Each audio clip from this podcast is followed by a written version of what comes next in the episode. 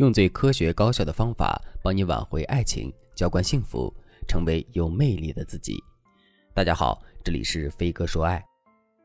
在今天的课程开始之前，我先问大家一个问题：你觉得爱是有条件的吗？听到这个问题之后，可能有的姑娘会说：“老师，爱的珍贵之处就在于它本身是没有任何条件的，爱情的产生往往就在电光火石的一刹那，爱了就是爱了，不爱就是不爱。”这里面是没有道理可讲的。这个说法正确吗？其实，在一定程度上，我们都会倾向于这个说法是正确的，因为这会给我们的爱情蒙上一层浪漫的色彩。可事实上，这个说法却是错误的。首先，这世界上所有的东西都是有因有果的，爱情也不例外。我们当然可以在一定程度上去强调爱的天然和无私，但我们不可否认。这世上根本就没有无缘无故的爱。关于这一点，斯滕伯格总结出了爱的三元理论。斯滕伯格认为，爱是由三个部分组成的，分别是激情、亲密和承诺。换句话说，就是两个人之间必须有激情、亲密和承诺，这份爱才能成立。抛开这个心理学的理论，单单从我们的感知出发，我们也能意识到。我们之所以会爱上一个人，肯定是因为这个人满足了我们的某些需求。比如，一个男人长得高大帅气，他在一定程度上满足了我们的审美和虚荣心，所以我们才会对他一见钟情的。再比如，一个男人很有责任心，工作能力也很强，他在一定程度上满足了我们对安全感的需求，所以我们才会对他托付终身的。其实。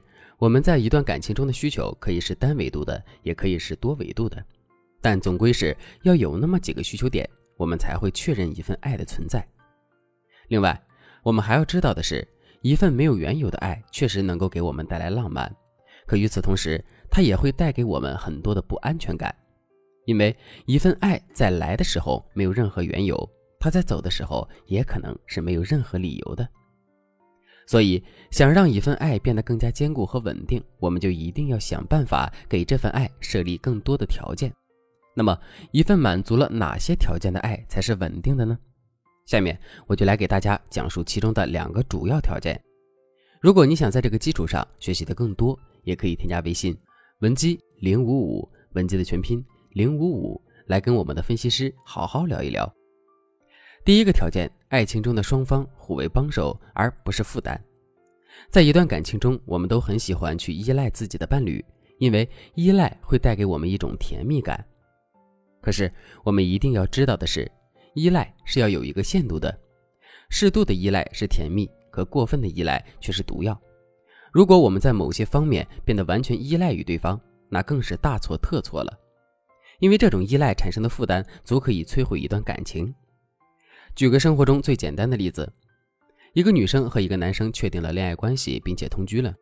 女生不会做饭，男生很爱做饭，所以两个人同居之后，男生一直负责给女生准备爱心早午晚餐。在最开始的时候，这个女生确实会感觉这样的互动很浪漫，并且男人也是心甘情愿的做这些事情的。可是时间久了之后呢？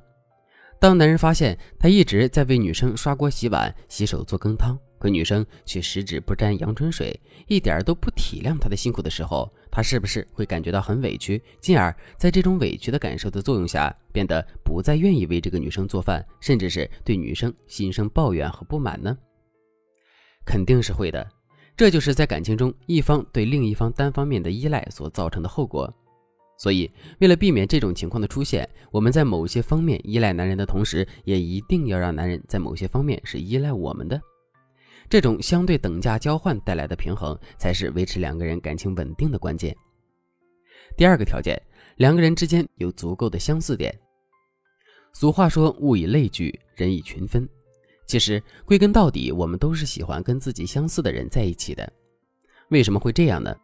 因为在相似的人面前，我们更容易得到正向的激励。举个例子来说，你很喜欢玩游戏，你的伴侣也很喜欢玩游戏。之后，当你们一起组队玩游戏的时候，你肯定会认为两个人就是心灵上的知己，天造地设的一对儿。